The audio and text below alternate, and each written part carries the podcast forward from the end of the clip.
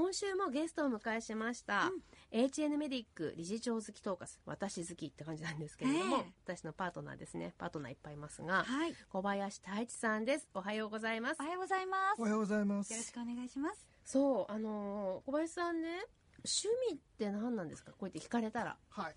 えっ、と旅行とはい読書です。あ旅行はねなんとなくね察してました。ななんかね各ね各地の珍かなるものをね時々ねくださるんですよ。へなんかねこれこれ美味しいですよってくれるの、えー。もうもう本当に美味しいの。そその日のうちに全部食べますみたいなものをくださる。あれが出てくるってことは相当言ってますね。そうですね。うん。結構行ってますね。一番好きな観光地というか、まあ、観光地じゃなくてもいいけど。今年行ったところなんですけど、はいはい6月の末に行ってきました。はい利尻レブンに初めて行ってきたんですけど、うんとっても綺麗なところで良かったですね。うわ緑も綺麗ですし、お花も綺麗だから、ええうん、トレッキングしてあとっても楽しかったです。トレーキングなさるのねはい。綺麗な本当に緑の中で癒されて帰ってきました。それでは、ドクタートークのラジオ診療室。小林さん、今日のテーマは？えー医療を変えるにはまず現場からというお話です。医療を変えるにはまず現場からですか？はい先週の放送では第8次医療計画っていうねちょっと難しげな話をしましたけど結局医療現場で何をするのかと課題は分かったけれども現場で何をするかまで考えないと実行力はないでしょっていうお話。あとは医師の働き方改革への対応として医療現場における職種間の連携強化。ね。要はみんなで協力してやっていかねばならんよねっていう話をしていただきました。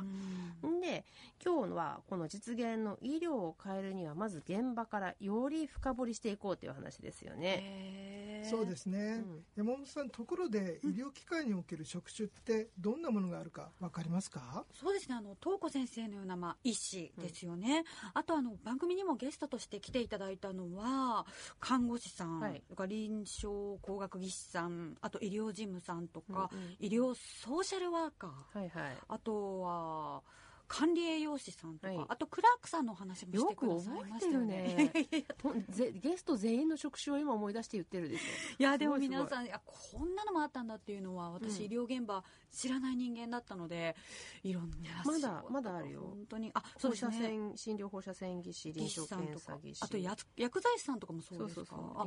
あと、理学療法士、はい作業療法士、聴覚、言語聴覚士。こうって思い浮かばないくらいたくさんねね職種ありますよね。はい本当に素晴らしいですね、これでもこれ以外にも受付や窓口での患者さんへの対応、はいはい。といったような職種もいらっしゃいますし患者さんの窓口対応窓口負担を生産する会計カルテの管理業務患者さんの送迎給食の提供などうん。多岐にわたる業務が存在するという状況なんですよね。そうなんですよ。だから医療従事者っていうと、まあ、病気とか怪我を治してくれるんでしょみたいな感じに受け取られることもあるかもしれないですけれども、はい。あのお医者さんが病気とか、まあ、患者さんの容体体の中でどのようなことが起こっているかっていうことを調べて、まあ、検査とか治療とか処方箋とかあの薬の内容とかを説明して患者さんはそれを理解して納得した上で治療を受ける。これが大きな流れですよね。はい。でこれこの間もお話ししたインフォームドコンセントだったりとか、患者さんも一緒にその判断に参加するシェアードディシジョンメイキングとかっていう話があるんですけど、はい。これを作り出すための下支え、あのをしてくれるのが今言った医療従事者のみんなっていうことですよ。すべてを医者がやるわけじゃないよねっていう話ですよね。じゃあそれをどうやってまあ医療現場での取り組みはどんな感じでやられてるんですか？はい前回の話の通り医師の人手不足が問題になっているため、うん医療機関においては多種多様な職種が患者さんのケアサポートするためのジョブシェアつまり一人の仕事を二人以上で担当することに取り組んでいるという状況なんですよね。そうそう。お医者さんの仕事がね患者さんのこう診察したり検査したり容体を見たりとかっていうようなことこれは法律でささ定められているあのお医者さんの仕事医師法で決まってるんですよ。はい。これは医者だけに許されているものなんですよね。ほうほう。なんだけれどもこの医療環境で技術っていうのがどんどんどんどん進歩していくものだからお医者さんが学ばなければならない技術がどんどん専門化ししていてどんどん広がっているっていうところがあるんですよね。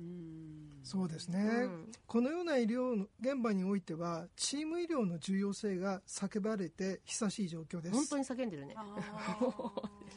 えーそうそう。これは単なる労働力不足を補うものではなくて医療の質の向上患者さんの健康生活への貢献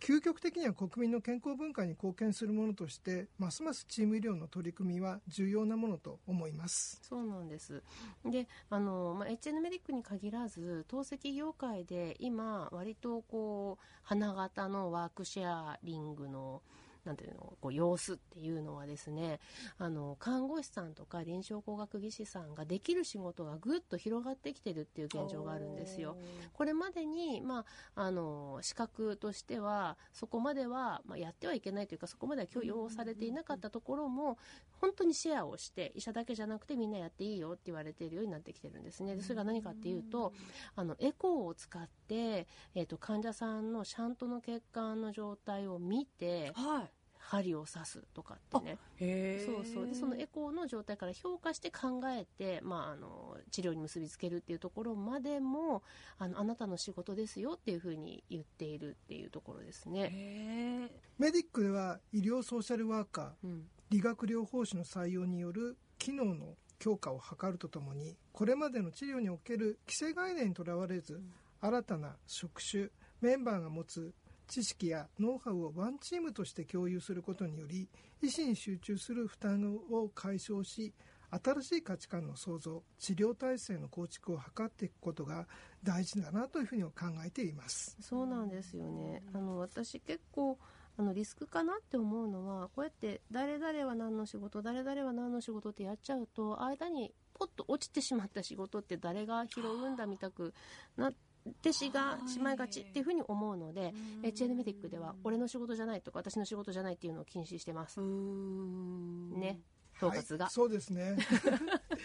はい。私があの男先生の考え方で感銘を受けたのもそのポイントかと思います。はい、えーでもそしてあのゲストで来てくださった HN メディックの、ね、方々もなんか自分の仕事以外のことをどんどん私何できるだろう？そうなの。っていうのを、ワクワクしながら取り組んでいらっしゃる方ばかりでしたよね。仕事は取り合うものだっていうね。考え方もありますね。はい。そうですね、うん。透析患者さんが抱えている大きな問題の解決策の糸口として東子先生が掲げる医療介護の垣根を越えた新しいサービスの創造は、はい単なる一医療機関の特定プロセスに限定されるものではなくて地域を挙げて取り組むべき課題として考えています。そうそう。あの医療と介護の谷間に落ちてしまう人をひ救い上げたいみたいななんかことをよく言ってるのをあの多分拾ってくださってるんでしょうね。そうですね、はいそれに医療機関で実施できることには限界があるものの医療を提供するものだからこそ理解している患者さんのニーズも熟知しているものと自負しています、はいはい。以前の放送にもあるようにおせっかいな治療にこだわっているもののもメディックならではと思いますし、まなんです。あいい言葉ですね。東子先生の方針に私も感銘を受けている治療方法です。恐縮恐縮そう。慢性腎不全の重症化による透析は長く続く治療であり、はい。その患者層は超高齢化時代を迎えますます高齢化しています、はい。これは現実のものとして医療現場において眺めてみると本当に実感するものであります。そうなんですよ。眺めてみるとね本当にあの年を重ねてから透析に入る。透析に入ると思ってなかったって方も多くなってますよね統括ね。そうですね、うん。本当にそういう患者さんが増えてるなっていう印象を持ちます、はい。で、えー透析治療のみならず他の疾患との合併への合併症での、えー対応であったり、はいうん。生活そのものに不安を抱えている患者さんっていうのも多いのが現実だというふうに思います。そうですね。そうだからこそ私たち制度に左右されない本音の医療を目指しています。というのは非常に大事な取り組みだなというふうに理解しています、そうなんです。なんか要は何が必要かどうかって自分で考えて本当に必要ならそれはやるんですよ。もうそういうシンプルなあの困ってる人がいたらそれはしっかり支えてあげたい。ただそれが夢物語であってはいけない。現実に実施可能な形で、そしてみんなで協力してやっていきましょうっていう話ですね。そうです簡単なこねえーこのような医療機関において職員の教育研修今日の診療を支えるものとためにもそしてこれからの医療提供においても極めて重要なものと考えます、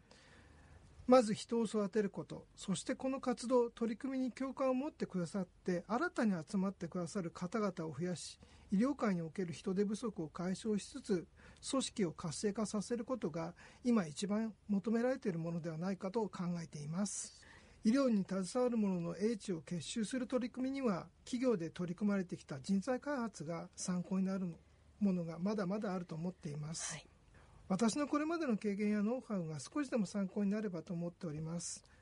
そうノウハウが少しでも参考になればなんてもんじゃなくって私ねあの小樽商科大学のあの医療経営のコースにも通ってるんですけど、はいあのきっとこの習った内容って統括もともと知ってることだなって思うんですよ。なぜならば私が統括にこういうことをやりたいんだけどっていうふうに相談した時に返ってくる答えとクラスで受ける答えっていうのがなんか出てくる言葉がですね非常にあの似たものがあって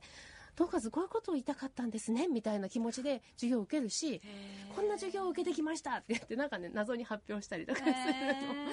の、それがすごく楽しい。そういうやり取りも非常に楽しいですよね先生。楽しいです楽しいです。そうなんです。えー私も東子先生と一緒に新たに挑戦するスタッフを大事にしてその取り組み姿勢を評価し成果の具体化と組織への定着につないでいきたいと思っています、はい、